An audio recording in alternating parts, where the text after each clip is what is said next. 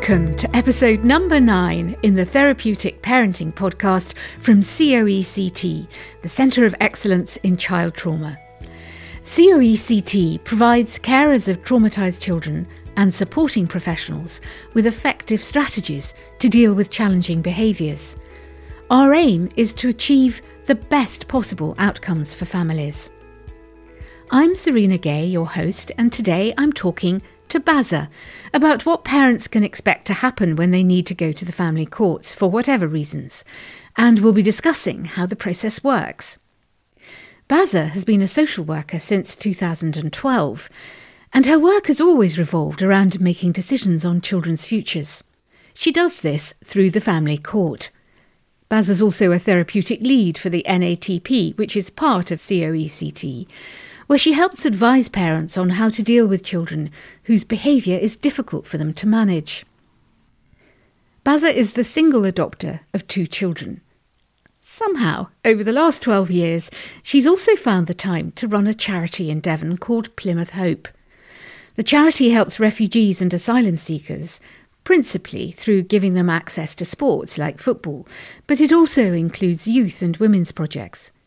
At the charity's core is addressing the impact of trauma on families and children, something that Baza is profoundly interested in.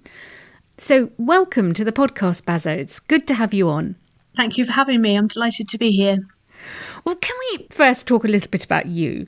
You're a professional social worker and also uh, a single parent of two adopted children. What have you learnt from the experience of adopting that's helped you in your professional working life? I think really that's a huge question because the impact of um, adopting on my practice has been huge, um, just so significant. I would have to say that um, having adopted was transformative for my practice because what it meant was I had a real insight into a how traumatized children function in a family setting and how trauma manifests. But it also meant that I was much more able to be empathic and sympathetic to foster carers birth parents and adopters in my working life because I really understood the struggles that they were all facing and the children were facing in a much better way once I had my own children who were adopted. Um, so I can't I can't highlight that enough really because it was so transformative and a lot of the reading and learning I did to be a mum has resonated massively through my work as well. So it's it's um, there's a very symbiotic relationship between my home life and my work life, and I, I'm boundaried with that. But it is very important that my own personal experiences have shaped my work. No, I can see how important that must be. So now you your work is is principally focused on the family courts. Can you talk us through why people need recourse to the family court? Um, uh, perhaps you could mention, I, I don't know, different scenarios where this might be the case. There's two avenues why anybody would come to the attention of the family courts. Um, the first is probably the most commonplace, and that's through private um, arrangements. So, in short, it might be that parents are separated and can't agree over contact or residence arrangements for the children. Um, and so they apply to court for the court to adjudicate on that and to make decisions in the best interest of the children. That becomes much more complicated when one party or both party are making allegations about domestic violence, domestic abuse, and the other type of abuse, parental alienation, um, and those kind of matters. And that's when the court will ask a social worker to become involved to speak on behalf of the child and to undertake social work assessments of the family and or the child to really understand what's going to be in the child's best interests.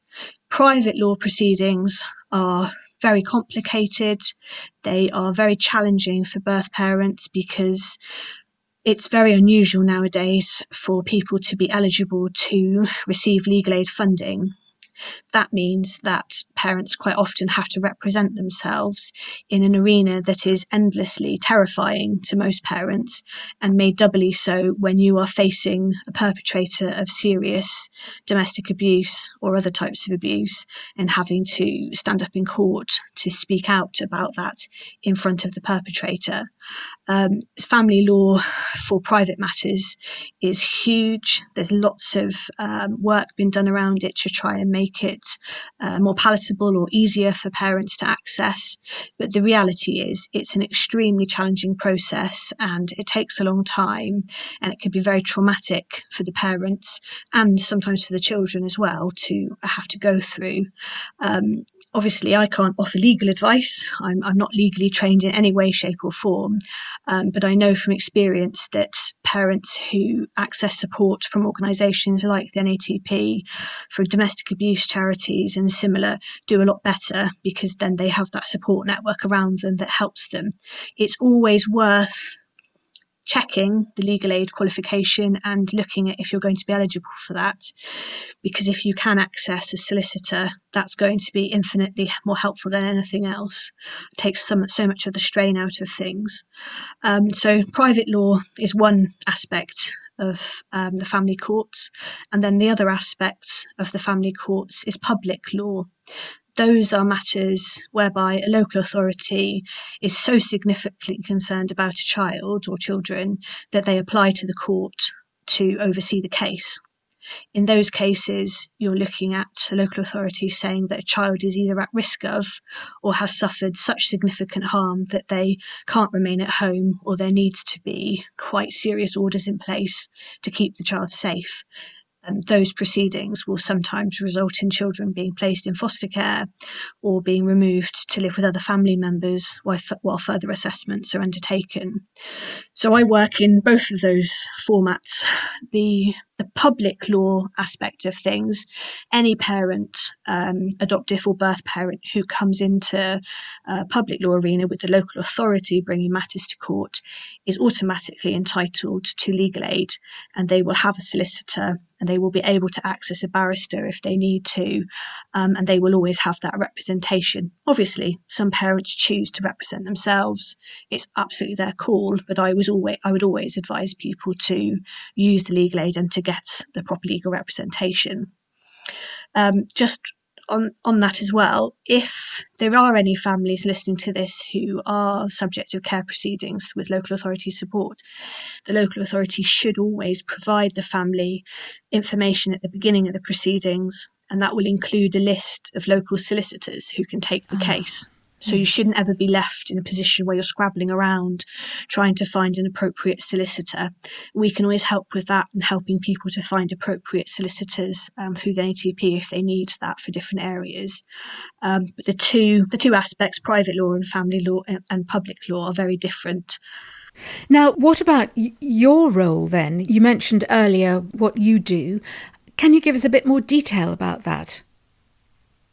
Yeah, so in the um, private law arena, what the social worker role there uh, is more about is talking to parents, talking to the child, trying to get an understanding of the history and the future plans for the family, and then coming up with a recommendation for the court to say, I think this child ought to live here, or these ought to be the contact arrangements, or parents ought to undertake this work, to improve their parenting or to mitigate risks. Um, and then the judge or the magistrate will either agree with that recommendation or agree with it partially, um, and sometimes will ask for more information. So that's uh, a shorter piece of work usually that's very specific um, and it's very different to what happens in public care proceed public law care proceedings with local authority involvement. So the social worker role in public law, um, in in family court where the local authority have initiated care proceedings, is much more complex. So there's two main social worker roles in family law. One is the social worker who's working for the local authority, um, who's the child social worker so that social worker will act as the voice of the local authority, presenting the local authority's views to the court, undertaking any assessments that are required of the family or the children, commonly parenting assessments and things like that. They will be the one visiting the child regularly, getting the child's wishes and views regularly. And then the other role of the social worker is independent to the local authority. And that social worker will be looking at the care plans that the local authority are proposing, talking to the family and the children, but being able to feed back to the court if a plan is in a child's best interests and suggesting tweaks to that plan and keeping the plan uh, on track if needs be. So, so it, it does require you to, get, to sort of do quite a deep dive, doesn't it, into a family's workings? Absolutely, that's that's really what it's about. And really, if we're talking about serious matters such as where a child should live in either sets of proceedings or the contact that they should have with either set of parents in both sets of proceedings, you need to be able to understand the family dynamics in great depth to be able to make those recommendations because the last thing anybody wants is to make the wrong decision for a child moving forward because that's that child's life and we just can't afford to make mistakes, not for children. So, once people are involved in a family court case, how might they expect the whole legal process to unfold? Well, stress. The first thing of it is it's hugely stressful, and I can't reiterate that enough. Um, if the local authority is planning to take a birth family or an adoptive family to court because they're so concerned about the child at home, the family should get lots of advance notification of it. So the process would start with what's called the public law outline meeting. And that happens with the local authority writing to the family, to the parents, and saying, please bring a solicitor to a meeting where we want to talk about your child. And then the mum and the dad or the mum and the mum, or the dad and the dad, with their own solicitors and with the local authority social worker, team manager, and solicitor, will sit down and have a conversation about the local authority's worries and why the local authority are considering taking it to court. And that is then minuted. Copies of the minutes are given to parents and kept on the local authority file. And that's kind of an advance warning of the local authority taking the case to court. And then the case will be listed and the parents will be able to be represented in court to present their view to the judge at whatever the time is. With private law, it's normally kick-started by one of the parents making an application to court off their own back, and then the other parent would receive notification of it, might receive a phone call from a social worker asking for their views, um, and then they get notification of when the hearing is and when to present themselves and what they need to do for it. You mentioned that uh, in order to get support, parents can seek it from certain organisations, like, for example, the NATP, which is, as we know, part of COECT. Can you give us a bit more help then to understand the kind of support that would be given? Um, certainly for the NATP, um, what we've been trying to do is ensure that um, if people ring us and they're looking for support with things like the family court, obviously we do not offer legal advice. That isn't something that's within our skill set, but we want people to feel empowered and that they have lots of information about the processes and uh, about what they can expect. So what we try and do is provide an empathic listening service so people can just offload because it is so stressful to be under that level of scrutiny, have that fear that your children are going to be removed or something is going to be done to them or for them that you're not 100% in control of. Um, so providing that service where people can just offload is really beneficial. But also someone like me can talk people through the process so they, they know what to expect because if you think of it a lot of the time, I mean, it's a bit different at the moment because we can't actually go to court. It's done remotely via Teams or whatever. But going to court, there's a whole set of etiquette around dress, around language, around behaviours, uh, how you present yourself that is just alien to the majority of parents and professionals unless you work in that field. And I think if we're able to say to parents, okay, this is how you behave, when the judge comes into the room, you must stand up and bow your head, that sounds absurd, but knowing that just gives people, parents in particular, a little bit more sense of power that actually this isn't a completely alien process. They have a bit of an idea of what's going on because that takes away some of the unknown and some of the fear. And then people can more easily focus on the main business, which is making sure the children are safe. But there is so much going on when you first go to court that it's completely intimidating. And that's before you consider the stress of why you're there. So just being able to talk people through that process, a bit of hand holding and assuring them that things are on the right track or making a suggestion for how they can work in a different way with a social worker or with their solicitor. Because a lot of the time, there's communication difficulties and we can suggest ways that people can tweak those, um, give people some skills towards the, that kind of matter.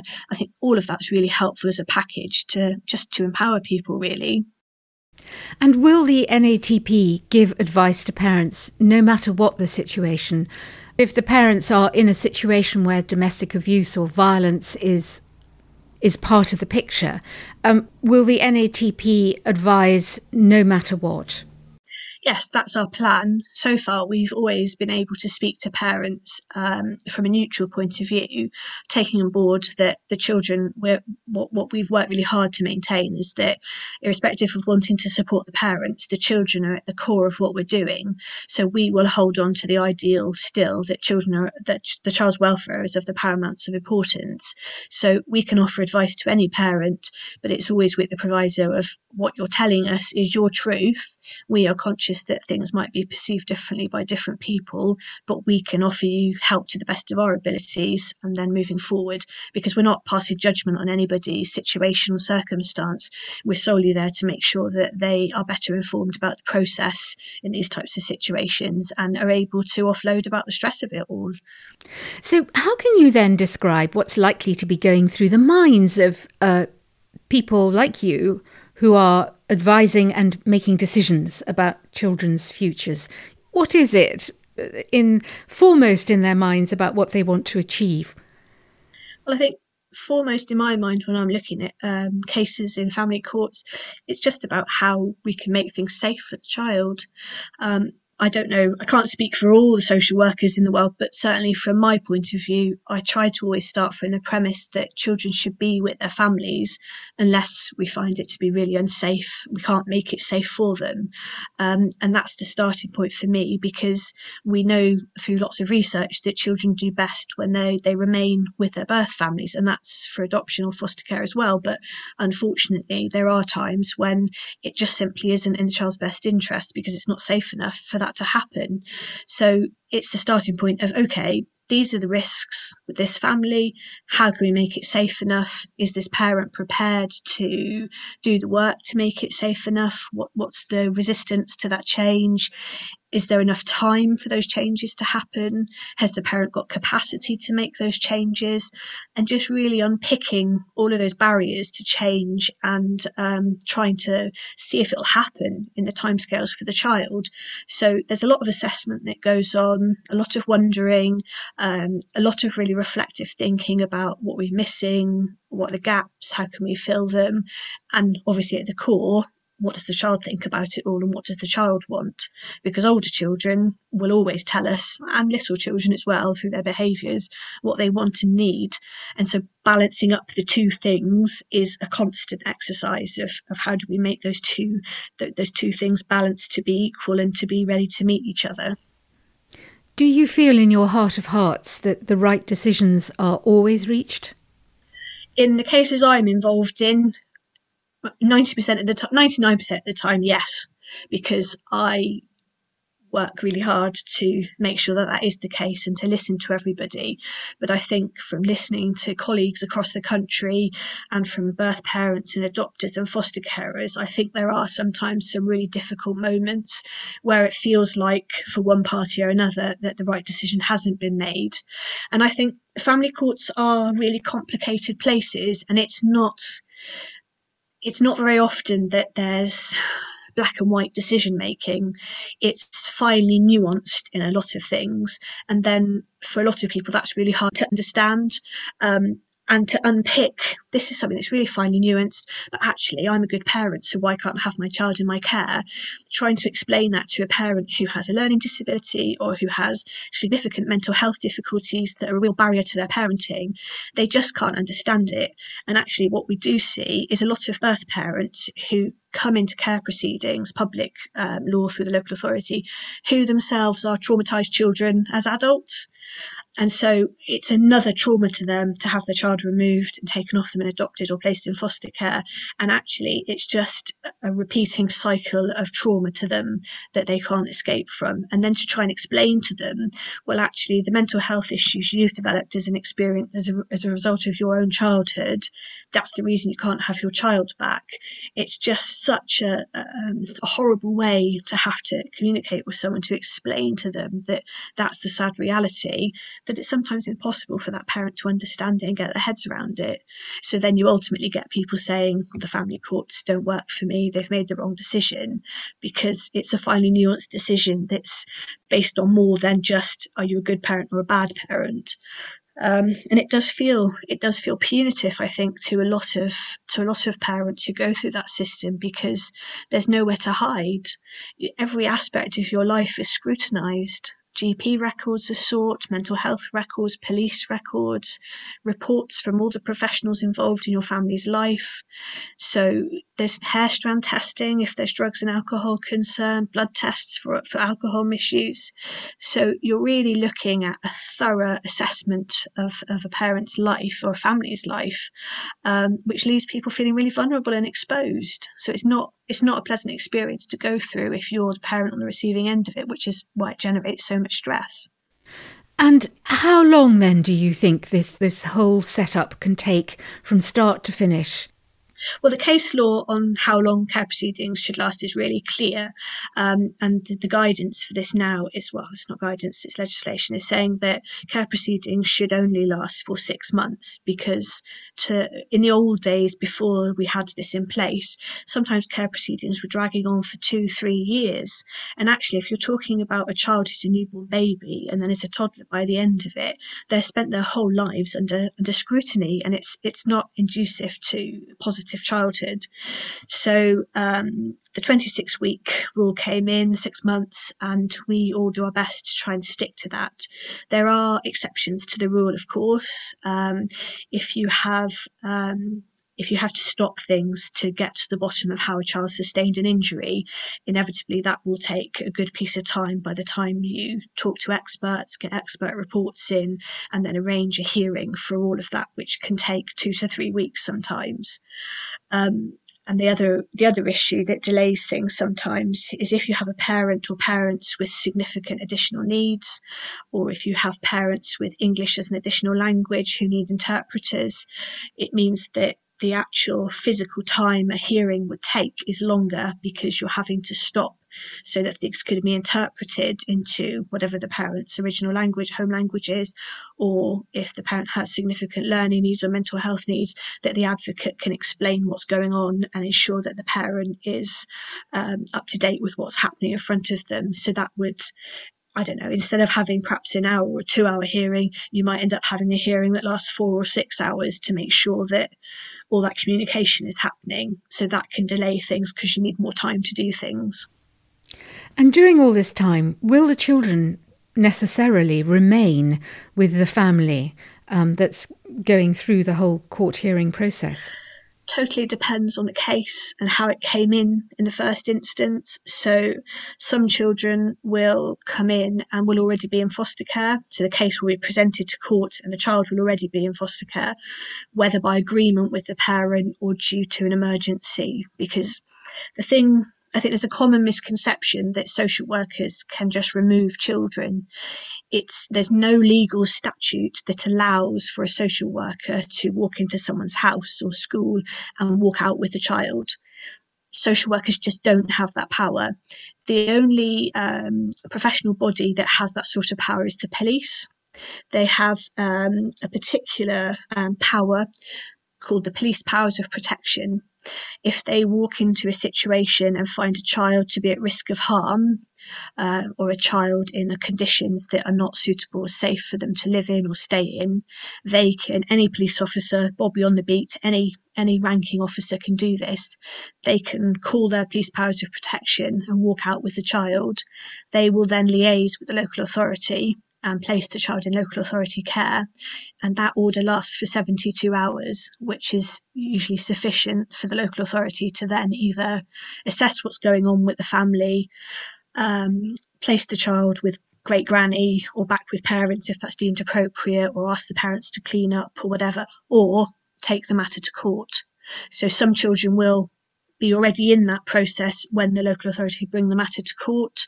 Sometimes the children will already be placed with great aunt, great uncle, because the parents recognise that they are struggling or the parents are in mental health crisis and have placed the child somewhere safe. Um, but something needs to be done to scaffold that arrangement um, to make it more durable. Um, and sometimes children are removed after that first hearing. So it's the variations of what can happen at that first hearing are are very are very huge because the options are vast. And actually generally what the plan is is to try and place children or keep them with their parents if we can or place them with wider family members if it's safe and then foster care if we haven't got any other options left. Well Thank you, Baza. That's that's been really helpful, certainly in helping me to understand how the whole process works, and I'm sure everyone else. And it really points up the important work that that you and your colleagues are doing. So many thanks. To find out more about COECT and to access help, please visit www.coect.co.uk or head straight for the Facebook page, where you can get answers 24 7, including at weekends and on public holidays. The Facebook link is either at the end of the daily bulletin, emailed by COECT to you, or in the show notes to this podcast episode. The podcast is listed on Apple Podcasts, Spotify, Google Podcasts, Amazon Music, and lots more. Find us on one of those sites, and you'll also find the subscribe button to press to automatically receive this podcast every week. We'd love you to leave a review for the podcast on one of those sites. It'll help other people find us and find all our helpful advice. Bye for now.